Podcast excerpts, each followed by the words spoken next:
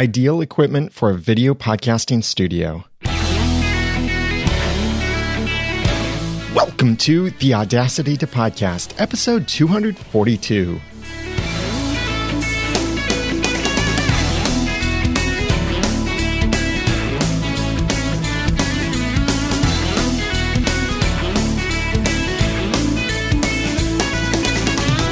Thank you for joining me for the Audacity to Podcast. I'm Daniel J. Lewis, and this is the award winning How To podcast about podcasting.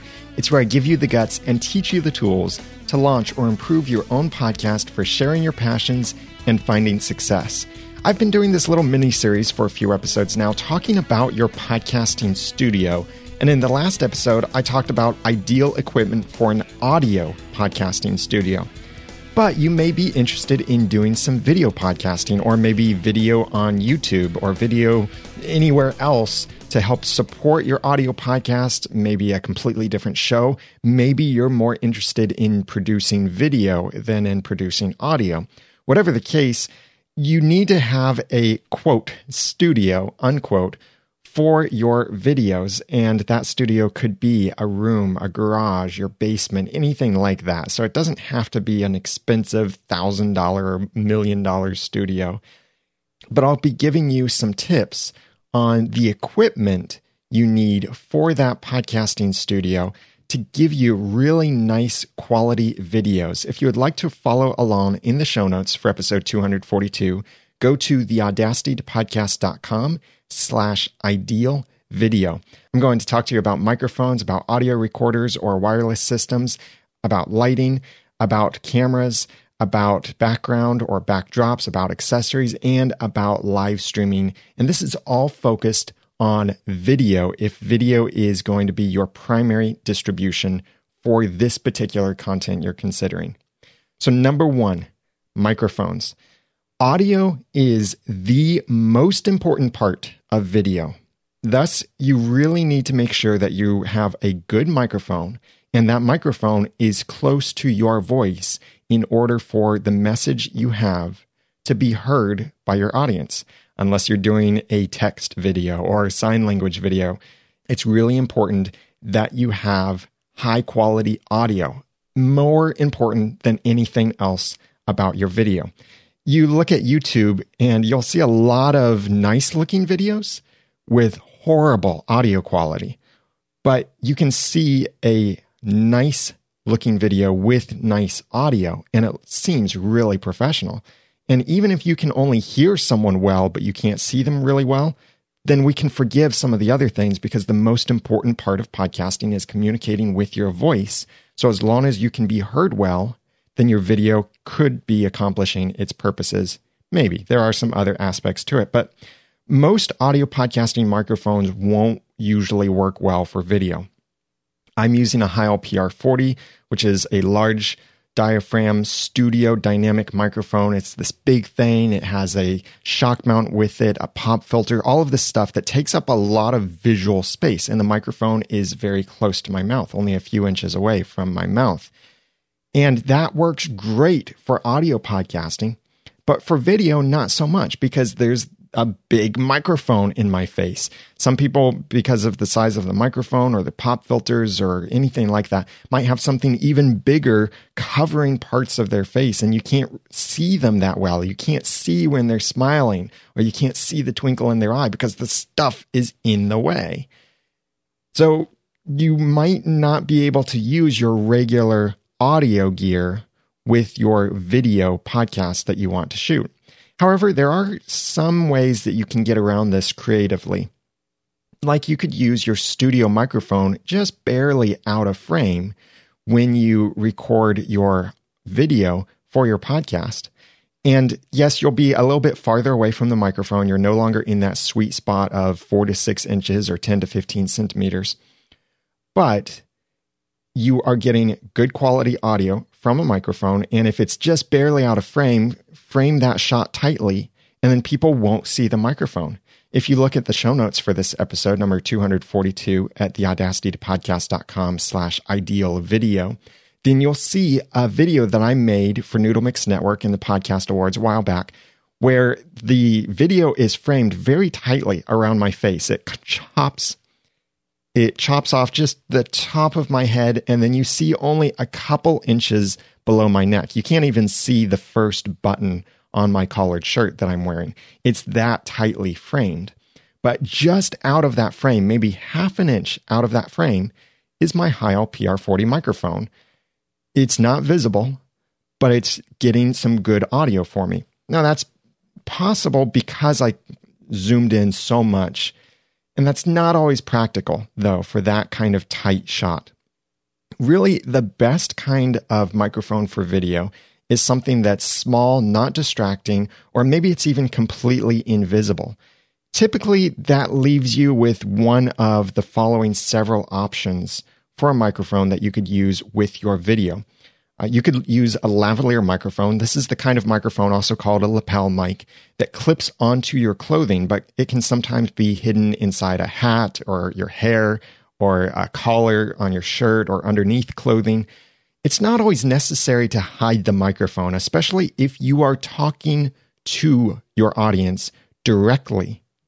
But if you want people to think that they're watching something that's dramatized, like a sketch or TV show, that's when you want the microphone hidden, unless you actually make it part of the show, like uh, Julian Smith has done with some of his videos. And it's kind of funny to see people holding microphones, having everyday conversations, but that's the humorous side of it.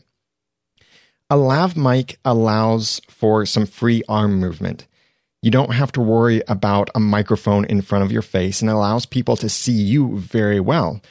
But the lav mic could also be susceptible to some clothing noises with moving around much, or it could have a decreased pickup pattern if you turn your head. There are little techniques that you can use to avoid that. Like if you're using an omnidirectional microphone, instead of pointing it up toward your mouth, point it down. Because it's omnidirectional, it should capture audio from all around it. Thus, by pointing it down, it actually reduces the chance of picking up less audio when you turn your head. Yeah, it's not as focused or as narrowed in on your voice as if it was pointing up at you, but it gives you a little bit more flexibility. Another kind of microphone you could consider would be a headset microphone. And this is not the cheap kind of gaming headset microphone you see a lot of YouTubers use where it has both headphones and a microphone, but this would be something that is a professional microphone only headset. The microphone is what you would typically see public speakers where when they're speaking in front of a large audience, it has this little stick that comes out next to their cheek that puts the microphone an ideal distance from their voice. But the great benefit here is they have full range of motion with their hands. They can beat their chest if they wanted to, and it doesn't affect the microphone. And they can turn their head any direction they want to, and it doesn't affect the microphone pickup at all. But this kind of thing does show up more in videos. It could be a little bit more distracting, even if you get a flesh colored microphone. And good quality microphones like this are very expensive. I will have some links to some suggested microphones for each of these different kinds of microphones in the show notes for this episode at theaudacitytopodcast.com slash ideal video if you're interested in picking up any of these microphones or trying them out. So you've got lavalier microphone, headset microphone. The third one is a shotgun microphone. This is usually a very long microphone that would be mounted outside of the visible framing of the video, and it's usually above or below the talent. This is what you usually see used in professional filming for TV or uh, videos, movies, and such there's usually an assistant with this long boom arm and they're moving the microphone back and forth and they have this thing. It looks like a dead cat hanging from a stick and they call it a dead cat filter or some kind of windscreen to prevent any of that wind noise. But this microphone usually stays in one place unless you have an assistant to move the microphone around and make it follow you. It's usually out of frame and it picks up this very narrow cone of audio directly in front of the microphone. These do produce some great audio quality, but they can be expensive and they're a little bit less flexible in how you can use them because if you move too much, then the microphone won't pick you up unless you have someone moving the microphone around as well. Then you start getting into the complexities of having someone else work with you and moving the microphone around for you. That's a shotgun microphone. You could also consider a handheld microphone. These work great in noisy environments like convention floors and such, when you might need to interview someone at an event or you're doing some kind of live coverage somewhere. A handheld microphone allows you to hold the microphone close to your mouth. It's usually a larger diaphragm microphone, so it picks up your voice better than the background noise. And it requires very little setup often.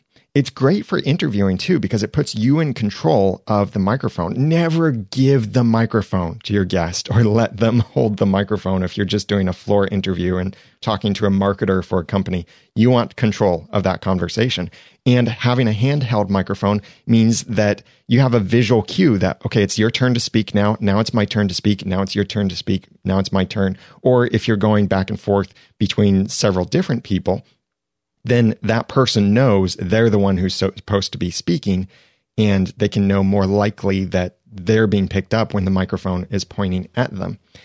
Make sure that if you look at getting a handheld microphone, that you get one with very low handling noise. And I have a couple links to some microphones that I recommend in the show notes for this episode, theaudacitytopodcast.com slash ideal video. Don't try to use a microphone that's not designed for this as a handheld microphone. Like I've seen some people try to use a shotgun microphone or a studio microphone. Those are not designed for holding in your hands. They're not designed for this kind of usage. If you hear anyone professional saying, yeah, get a shotgun microphone and hold it in your hands, they don't really know what they're talking about.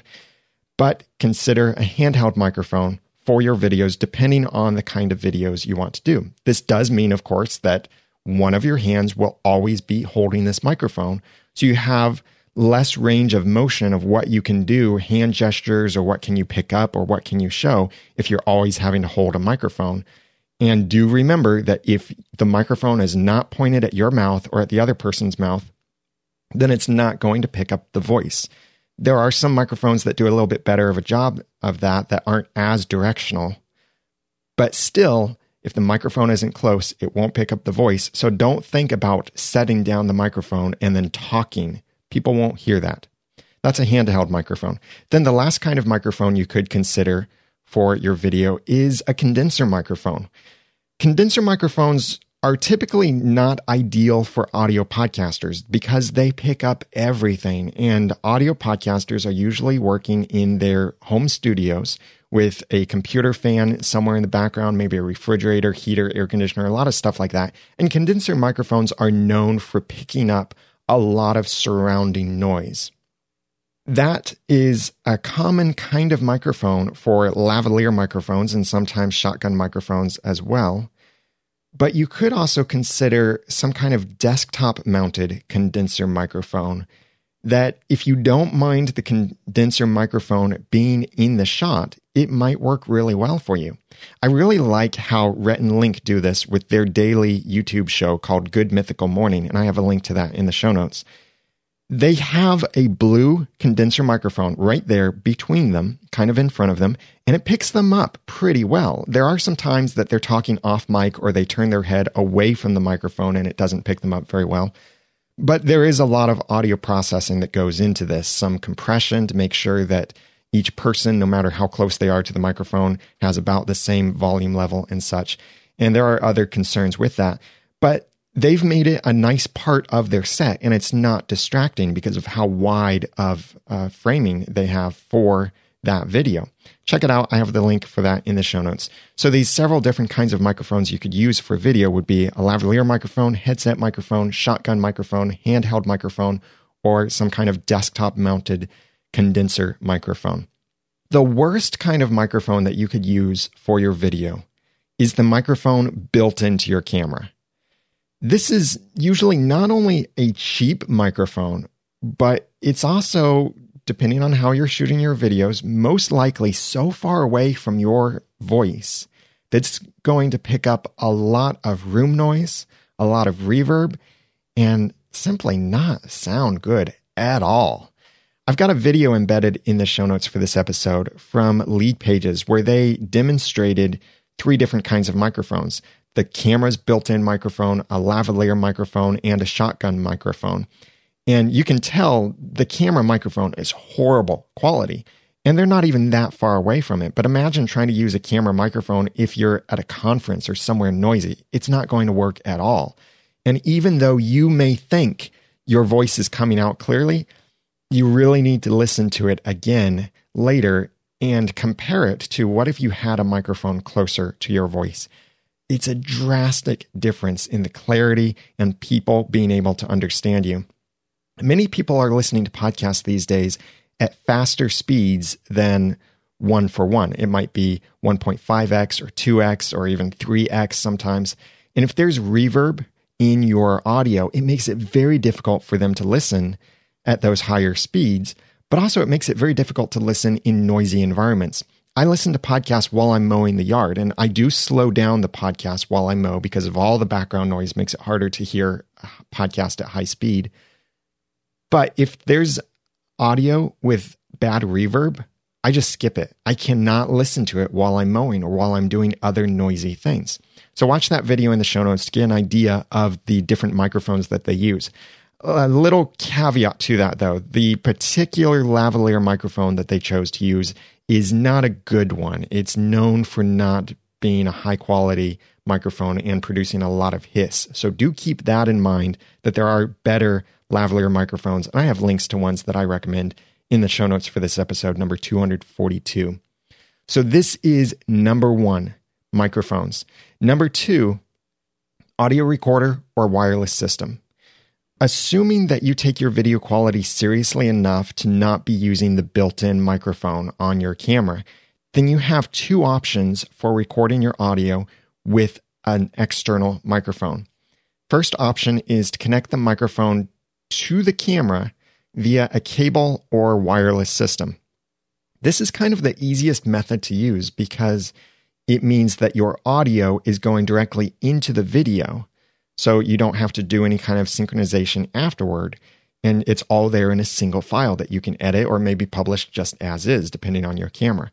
But it could also be a little bit cumbersome or even expensive. Cumbersome because you might have this long cable that's running over to the camera, and that could be susceptible to interference from lighting, electrical uh, stuff, and other things that could reduce the quality. But it could also be expensive if you're looking at a wireless system. Now, there are some really good wireless systems available now, digital wireless systems, even, and I have links to them in the show notes. As long as your connection produces no latency in it, then your video editing could be a lot easier if you're recording the audio into the same device recording the video. A wired system may rely on the camera's built in preamps, so that might introduce some extra hiss because a camera's preamps, that's what amplifies the microphone before it goes into the recording, might not be very good quality. That's why it's often better to plug the microphone into something else before plugging it directly into the camera. You could use a recorder or even a mixer or something with a preamp between your microphone and your camera as the recorder. Or you could look at something like a wireless system from Rode or Sennheiser or even Azden has a new cheap one that I can't necessarily recommend, but is okay. But uh, being wireless digital systems allow you to very easily connect and it means that you could wear or hold the microphone and move around as much as you want to, and just ensure that someone is following you with the camera. And you never have to worry about your synchronization or about tripping over cables that are connected to the camera. So that's the first way that you can work with recording your audio. The second way is to connect the microphone to an external recorder and then synchronize it in post production. This works great if you're on a tight budget when you can't afford a wireless system, or maybe you just don't have the means to connect your microphone through a preamp back to your camera. And this can very easily produce higher audio quality than trying to connect the microphone directly into your camera because you're using equipment generally designed for the purpose of recording audio to record that audio, and then you synchronize it later. So connect your microphone to some kind of portable audio recorder, or it could even be your smartphone. Like if you're using something like a Rode SmartLav Plus or Sennheiser ClipMic Digital or MKE2 Digital, something like that that can connect to a smartphone could turn your smartphone into your audio recorder. The way that you would want to synchronize the video and the audio is ensure that your video camera is also recording audio from its built in microphones. You're not going to actually use that audio, it's just a reference. Then, making sure that this can be heard by both the camera and your microphone, give a clap or a snap because that or snap will make a nice spike in your audio, a very thin point that's sharp and makes it much easier to precisely align your audio. So bring in your audio track that's recorded from your external device with your video that contains both the video and audio. Then align that externally recorded audio perfectly with that spike in the video. Then mute or delete the audio track from the video. And it ends up that people see the video as it was recorded from the camera, but they're hearing the audio as it was recorded from whatever microphone you were using into your portable audio recorder. Then you get the great benefits of a wireless recording, but without the big budget of a wireless recording system. To ensure this works without any kind of audio drifting, put your audio recorder and camera in the same recording rate. That will usually be probably 48 kilohertz. You might be able to do 44.1 but you would want to generally mix it down to 44.1 in your post production. But just make sure the camera and the recorder are in the same formats. That way, you don't get any of that kind of audio drift. This is actually how I record most of my videos. And if you look in the show notes for this episode at theaudacitytopodcast.com slash ideal video, you'll see some videos where I recorded this. Like if you watched my Stuff Podcasters Say video, the funny video that I did for International Podcast Day 2015, you'll actually see the lav microphone that I had clipped to collars in a couple spots, but other times it was fairly well hidden. That's what I did there. I was recording the audio into my iPhone or portable recorder and then synchronize that in post. Or if you look at uh, a video that I recorded from the NAB show 2015. I interviewed Tascam, and the video illustrates a couple different things. One is I was using a handheld mic with an XLR cable that went to a Zoom recorder, and I was recording it that way, and I would synchronize the audio in post production. But in that video, I'm also talking to Tascam about one of their devices that plugs directly into the microphone and records right there into the microphone. It's about the size of a wireless transmitter, but it's not wireless. It's recording the audio on its own, still allowing me to synchronize the audio in post production. So check out those videos in the show notes for this episode, number 242. That is number two audio recorder or wireless system. Number three, ideal equipment for video podcasting is lighting. Good lighting is the second most important part of quality video. Great lighting can really make even a cheap camera look good. This is because a well lit scene doesn't require the camera to work as hard to expose everything and figure out the colors and all of the lighting and everything there. So, for example, I've got a video in the show notes where I recorded the video with my Logitech C920 webcam. And when I start out the video, it looks like a typical webcam video. Very cheap lighting, very grainy video, very low quality. Even though the C920 can do HD 1080p video, it does not look good at the beginning of the video. And then through the course of the video, I show you what I can do with Lighting Kit while still recording with the webcam, adjusting some color balance, and it looks great. It looks like it was recorded with a DSLR or a professional camera but it was all from the webcam. And the lighting kit was actually quite inexpensive. I've got a couple links in the show notes to some separate lighting kits for under $170 that give you a lot of light output, a great amount of versatility with the lights. They are cheaply built, so do keep that in mind, but they're very affordable and put out a lot of light. I use them all the time, and they make my videos look a lot better than if I was trying to work with other lighting systems, and they were affordable for me as well. Ideally, you'll want three light sources for your video. What's called a key light. This is the main primary bright light that is in front, slightly angled from either the left or the right, pointing at you. This is what is lighting the majority of what you see. Then the second light would be what we call a fill light. This is not as bright as the key light, and this light's purpose is to fill in the shadows that the key light created. So if the key light is in front of you to the left, then the fill light would be in front of you and to the right. Not as bright as the key light, but just filling in the shadows a little bit so you don't have these black shadows on your face, but you still have some shadows, just not as much. And then an optional third light would be what we call a rim light or hair light or overhead light. This is usually some kind of light that's behind you and above you, and it's pointing down at you. Be careful that this doesn't shine into the camera lens itself because then you'll get some nasty glare and lens flare effects and stuff like that. And let's not do the Star Trek lens flares, please.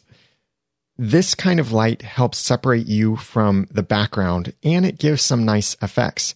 And usually this would be behind you, but on the same side, like your right side and behind you, as the fill light is. The benefit there is that you get this nice brighter light from behind, kind of wrapping around the back of your head or over your shoulder on the otherwise dimmer side of your body because the fill light is not as bright as the key light. I'll put a video in the show notes that will illustrate this a little bit more for you. And you can get those show notes for episode 242 at theaudacitypodcast.com slash ideal video. If you can't afford a lighting kit and you don't have enough bright other lights in your house, like halogen work lights or daylight CFL bulbs or anything like that, enough other bright light that you can use, then try to record near a window with sunlight coming in. You don't want direct sunlight on you because that can be very bright and too intense. So try to diffuse that sunlight with maybe curtains, a white sheet, a tablecloth, a shower curtain, anything like that. There's actually a shower curtain that we have that I've confiscated in our home because it's white and it works great for diffusing the light that comes in through the window, even if it's direct sunlight. And that sunlight can work beautifully for videos. Just get it at a good angle. And you can even bounce that light off of other things like another white sheet, the back of a poster, a small reflector, a dry eraser board, something like that that's white and can bounce the light back on you. And that can give you some fill in light or it can help you to light uh, the set or anything else like that. Or you could use house lights as well to light your studio in some more interesting ways. Like typically, incandescent light bulbs are a warmer, more yellow or orange light, whereas fluorescent light bulbs are more blue or green light. So if you're working with daylight light and you have your camera calibrated to the daylight white balance, then the incandescent bulbs in the background, or soft CFL bulbs or soft LED bulbs, will usually give a warmer tone that adds some nice special effects it's really cool to mix different color temperatures to get some neat background effects or interesting dynamics to the depth of your video and such. So, this is number three lighting. Number four, now we come to the camera. This is often the first thing people think about when wanting to do quality video, but it shouldn't be the first thing. You really need to think in terms of production quality. You need to think first about your audio, then your lighting, and then your camera. So remember that audio and lighting are more important, much more important than the quality of your camera. But when you have your camera, I recommend that you capture at a minimum 1280 by 720 pixels, or otherwise known as 720p high definition resolution, and then record that at either 24 or 30 frames per second. Some cameras may capture other higher resolutions, but they're sacrificing other things in order to achieve those resolutions. For example, some cameras can shoot in 1080i or 720p. The I stands for interlace, the P stands for progressive. Progressive is where every frame is taken as a whole. Interlaced is where every other line is captured and then every other line after that. So you end up with this strange looking interlaced pattern if you have a lot of movement in the video. But 720p video, even though it's a lower resolution, will look better than 1080i, especially if you have much movement in your video, especially action footage. There might be other features of your camera that are only available at smaller resolutions, and those features may or may not be important to you. For example, some cameras record now in 4K, but they only offer image stabilization at 1080p, or their image stabilization is a lot better at 1080p than it is at 4K. That's where you need to decide what is your ultimate goal in producing this video. Does it need to be 4K, or would it look better if it was a smoother video, more stabilized video at 1080p? Other things like higher frame rates, 60 frames per second and more, are usually only necessary if you want to do slow motion stuff. Otherwise, you really don't have to worry about those high frame rates. Just record at 24 or 30 frames per second. That's up to you. If you want to record the audio from your microphone into the camera via either a cable connected directly to the camera or a wireless system, then ensure that your camera does have an audio input. And if you're using something with a preamp built in, like a wireless system, a mixer, a preamp, anything like that feeding into the camera, it's better to turn its output up and turn the camera's input down. The reason for that is the camera does not have very high quality preamps. So if you have a very quiet output from your device and the camera's preamp is turned up, the camera's preamp has to work harder and it introduces a lot of hiss. This is what happened to me at CES 2013. The first time I went to CES, we didn't double check the microphone settings. And what ended up happening is that the microphone output was very low and the camera's input was very high, or the camera's input might have been very low as well. But the main problem was it introduced a lot of hiss because the output from the good preamps was very low. And you can watch those videos on my YouTube channel or my video show in iTunes, and you'll see it's bad audio quality, a lot of hiss. We tried to do noise removal, but it didn't work very well. We reduced it as much as we could without making it sound like everyone was underwater. It was horrible. And I was really embarrassed to put those videos out. So instead, ensure that the output from your microphone is loud enough that the camera doesn't have to work very hard with its audio input. When it comes to choosing the right camera, generally the larger that a camera's sensor is, the better the image quality will be. This is not a matter at all of megapixels or how many pixels total the camera can capture. It's really about how well those pixels are captured.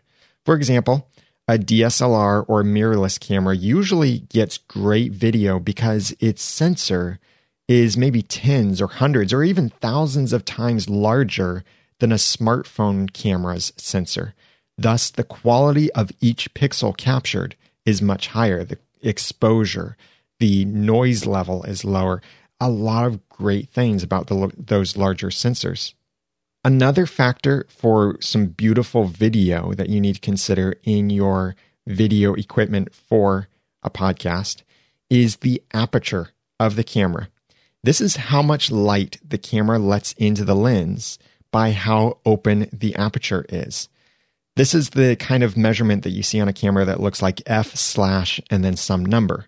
That number indicates how closed the aperture is. So a very low number means the aperture is wide open. A very high number means the aperture is closed more tightly. So f1.4 is very wide open. F6.0 is more closed. It's not as closed as it could be. You can get much higher than F6.0.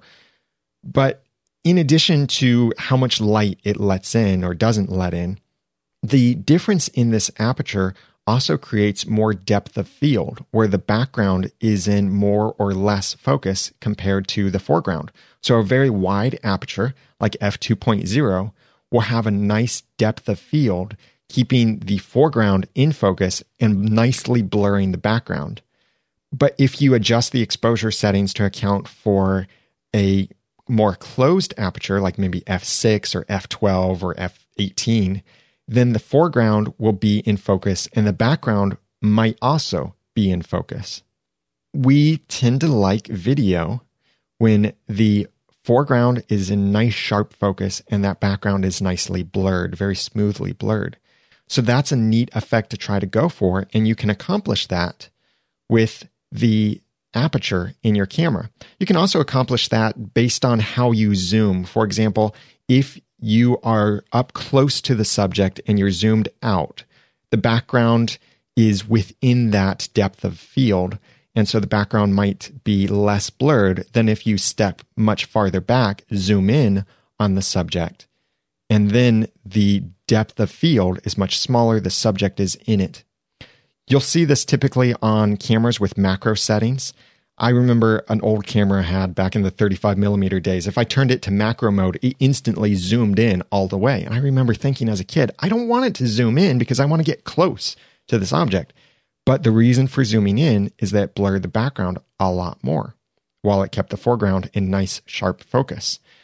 I'm not going to teach you all about like shutter speed, ISO, aperture, and all of that with your camera. You need to learn how to use your camera and its tools, and that can really help you get great video and great photos when you know how to use that tool much better. See, Da Vinci wasn't a great painter because of the tools, it's because of his knowledge of the tools. So learn how to use whatever camera you're working with. So for video podcasting, there are currently four basic different types of cameras you could consider, and this is in my order of recommendation. First, a camcorder. This would be a dedicated high definition digital video camera that captures onto like an SD card or some kind of other digital storage method. This allows you to record for as long as you have available storage.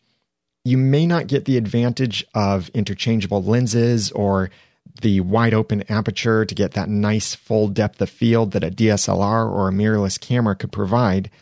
But these kinds of camcorders are often very small, very lightweight, very versatile, and often very affordable as well. They allow for things like HDMI outputs that can work great for live streaming or for other kind of live mixing with your video, and often have an audio input as well. The second kind of camera that you could consider would be a DSLR or a mirrorless camera. These cameras are primarily focused on still photography, but nowadays many of them can record video up to 29 minutes and 59 seconds. Why that limit? Because of US import laws that actually say if the device can record more than 30 minutes of video, then it's a video camera and it must then go through a different set of import laws than a regular still photography camera goes through. So that's why you typically see that limit on how long a, a, still photography camera can record video. There are also other concerns like the heating of the sensors and how quickly can it write to the storage card and such but most of the time it's limited to 30 minutes. Some older devices are limited to 15 minutes because they simply couldn't process more than 15 minutes of video or they would overheat or different issues like that. But if you need to record more than 30 minutes of video, simply stop and resume your recording at some point and that should be okay. But that's a benefit to a camcorder is you don't have to worry about stopping and resuming and resynchronizing and all of that stuff. You just let it go and it records that whole time. The third kind of camera you could consider would be a smartphone camera. The cameras in mobile devices have really become smarter and much better quality than they were many years ago. They have nice apertures, nice exposures, really intelligent software to do some amazing things. And the industry has been moving so fast with mobile smartphone device photography technology that I really don't recommend relying on anything older than about three years old because it might not get very good quality and there might be some other software issues or hardware issues to think about. The right recording app on your smartphone could also make your videos much better quality, giving you more control over manual exposure, ISO, frame rates, all that kind of stuff that can make your videos work a lot better. again, you need to learn how to use the tool in order to take advantage of all that extra power. The last kind of camera I would recommend for your video podcasting or YouTube videos would be a webcam. It's not always ideal. It's not very versatile, especially if it's built into your computer, and it's not very portable. But an HD web camera can still look good with decent lighting. And I've shown this before in a video that I recorded and posted on my YouTube channel and video channel. You need to learn, again, how to use the tools. The webcam might come with software that allows you to adjust the exposure, the focus, the white balance, and that kind of stuff. Or you could buy additional software depending on your operating system that allows you to control that kind of stuff. Make sure that your web camera is at a flattering angle for your videos. No one wants to see up your nose. So ensure that that camera is about at eye level or nose level with you and it's looking across at you instead of up at you or down at you. And you might need to set up phone books or things like that to record your videos, whatever it takes to make your videos look good but you could potentially use your webcam. If you have an external webcam like a Logitech C920 or other HD webcams, that gives you a bit more flexibility. You could mount it on a tripod, put it anywhere with extension cables and such, and that can work great. But remember, your lighting is very important to make that good webcam look good. You may even want to consider getting multiple cameras depending on the style of your video show. This could allow you to switch back and forth between the video cameras live or maybe in post production. This can help cover up your editing points where maybe you slipped up and need to switch to B roll footage or you change camera angles or something like that. So people don't notice that there was something edited out there. But it can also simply make things more interesting and professional if you're switching between cameras. Don't do this in a ridiculous way where you're turning to camera number one and now I'll turn to camera number two. You don't have to do it like that, but the different camera angles could be maybe there's a zoomed in camera and a zoomed out camera, or maybe there's a camera focused on whatever the object is that you're talking about. I do this now with my unboxing videos for my Once Upon a Time podcast. We've posted a couple videos on YouTube of one of them in the show notes. We had two cameras. One was looking at myself and my co host, and the other camera was over our heads looking down at the object on the table. That allowed us to then continue talking and unboxing this item, but ensuring that the item could be seen. So if we wanted someone to see what we were referring to, we would make sure that the camera above us could see it. And we would cut to that in our post production. And it looked really nice too. I'll have uh, an example video of that in the show notes for episode 242 at theaudacitypodcast.com slash ideal video. The fifth piece of equipment for an ideal video podcasting studio is some kind of background. Think about everything visible to your camera and how it looks as part of your quote studio set, unquote. Things like ceiling fans, doors, windows, clutter, pets, people, rooms, and much more can make your videos look really amateurish. Try to prevent how much movement there is in the background and you can hide the background or you can make the background more interesting, but the background should never be competing with the subject of the video for the viewer's attention. This is one of the reasons why a nice shallow depth of field is great because it blurs the background. So even if the background is really interesting with bright colors or lights or maybe some pattern based movement, it's blurry and thus the foreground is really sharp in focus.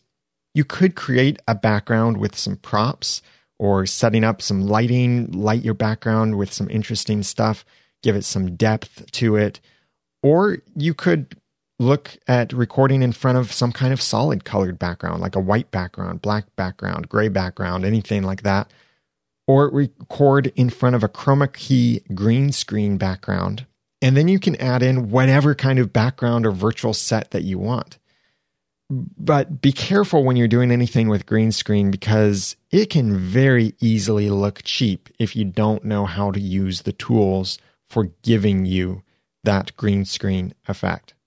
This is number five, your background. And it could even be a backdrop, just some sheet or a curtain or something behind you. Even wallpaper can sometimes look nice as a backdrop, especially if it's slightly out of focus. Number six, accessories. As with my episode that I did about ideal audio podcasting equipment, there are some accessories I think you should consider for your video studio. And this is by no means a complete list of accessories. But think about foreground or background props, maybe some accent lighting, which could even be simple house lighting to make the set more interesting. Uh, it could be rubber duckies or cool things related to your uh, content in your podcast. It could be something that just looks interesting, that's brightly colored or textured in some way. Have fun with it, really. I have saved some old lumber from when I rebuilt part of my desk. This is lumber that has been sun bleached and rained on, treated lumber, and it's very gray and worn looking. And when I took my old deck apart and I saw these boards, I was thinking, oh, this would make for some really beautiful backdrops and items in the background, shelving maybe, or a window frame shape or something like that. So I saved all of that wood and I'll be building it into something at some point for some neat shelves to get that kind of rustic look in addition to a high tech look, maybe some blue LEDs on it, or I don't know what I'll do with it. But think of things like that. Get creative. Maybe if there's another member of your family, like your spouse, that's really into interior design, this can be a great way to get them involved in what you're doing by asking for their help. Hey, what would you recommend here? Something to nicely accent this to make it look a lot better. Think also about a table, a desk, a counter, or some kind of surface that you would be using for holding other accessories, props, or any of those tools that are essential for your podcasting, like your computer or papers or that object you're unboxing or anything like that. It needs to be at a comfortable height for your approach to the content, how you're explaining this thing, and also a good height that it works well for your videos too.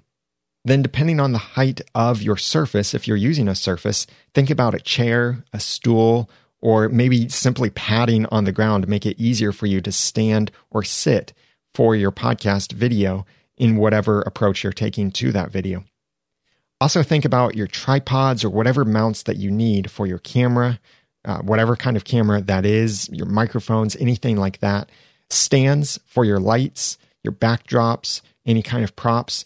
These are simply some of the accessories that you might want to consider for your video. And accessories alone could almost cost as much as your video, but you don't have to get really fancy with these things. You can improvise with other stuff, like using cassette tape uh, cases for your iPhones. If you, if you even remember what a cassette tape case looks like, I don't think I even own any in my home, but that could be something that could hold your iPhone at just the right angle or something else. It could be something you build out of Lego construction toys or Legos, as the rest of the world knows them. Think about these accessories and how they can work with you to enhance your video. And then finally, number seven, live streaming interface. If you want to live stream your video, then this adds all kinds of new and extra complexity to the entire process. Video live streaming requires a lot of bandwidth and a lot of computing power. So keep that in mind with where you place your computer because it could create background noise.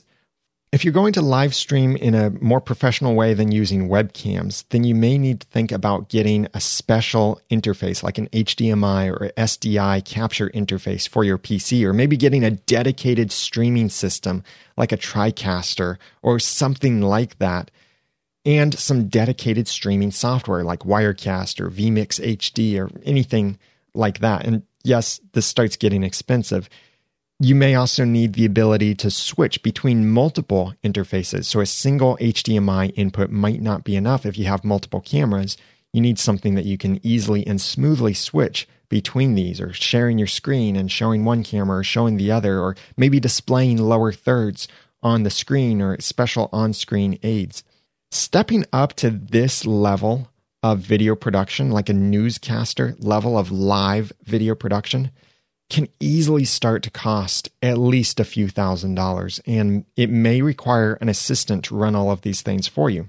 Some of the tools you can manage strictly from your iPad or manage it from a keyboard in front of you, something like that.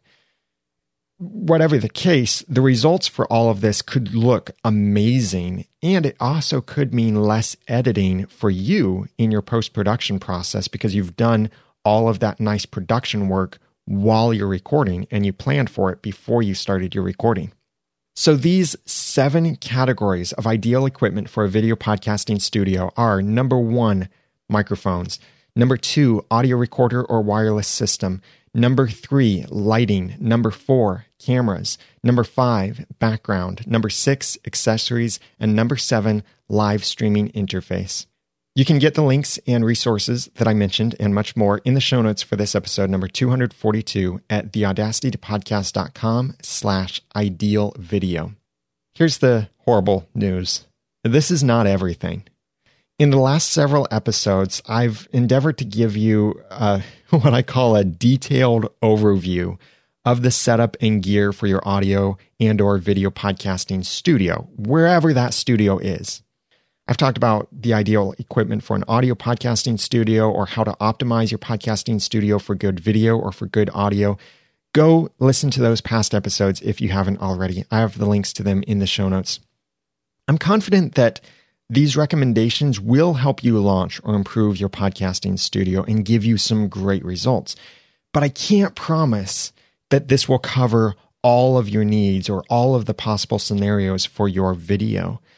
Thus, if you need more help, yes, you can comment on the show notes, but I really recommend that you consider hiring me for a one on one consulting session where we can talk about your specific needs and what kind of equipment you might need or how to work with the equipment you have, train you on the editing, the production, the tools, the setup, anything like that.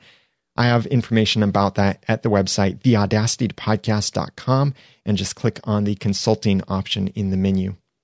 Special thanks to PBC Media, who left a kind review for the Audacity to podcast in iTunes. They said, I have found Daniel's tips and suggestions helpful in launching my podcast. I particularly enjoy knowing that each week the topics are indeed about podcasting and geared to that one subject. It helps a newcomer focus on the right fundamentals. Well, thank you very much. I'm really glad that I was able to help you in that. If you haven't reviewed the Audacity to podcast yet, feel free to go to theaudacitypodcast.com and click on the iTunes or Stitcher button. It encourages me and it helps other people find the podcast. And if you want your international podcast reviews delivered to you automatically, so you don't have to sweat with checking 150 plus stores and Stitcher and Google Play Music when that's available with reviews potentially go to mypodcastreviews.com. It's the best way to get all of your podcast reviews easily emailed to you automatically on a regular basis. That's mypodcastreviews.com. I've got some upcoming really cool developments for Podcasters Society, so make sure that you're part of my email list at theaudacitypodcast.com to hear those announcements when they're available. Now that I've given you some of the guts and taught you some of the tools, it's time for you to go launch or improve your own podcast for sharing your passions and finding success.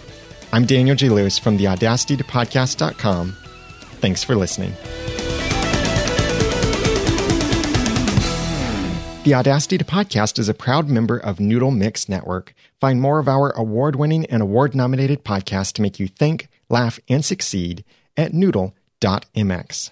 The Audacity to Podcast is also a proud member of the Tech Podcast Network. If it's tech, it's here. Find more at techpodcasts.com.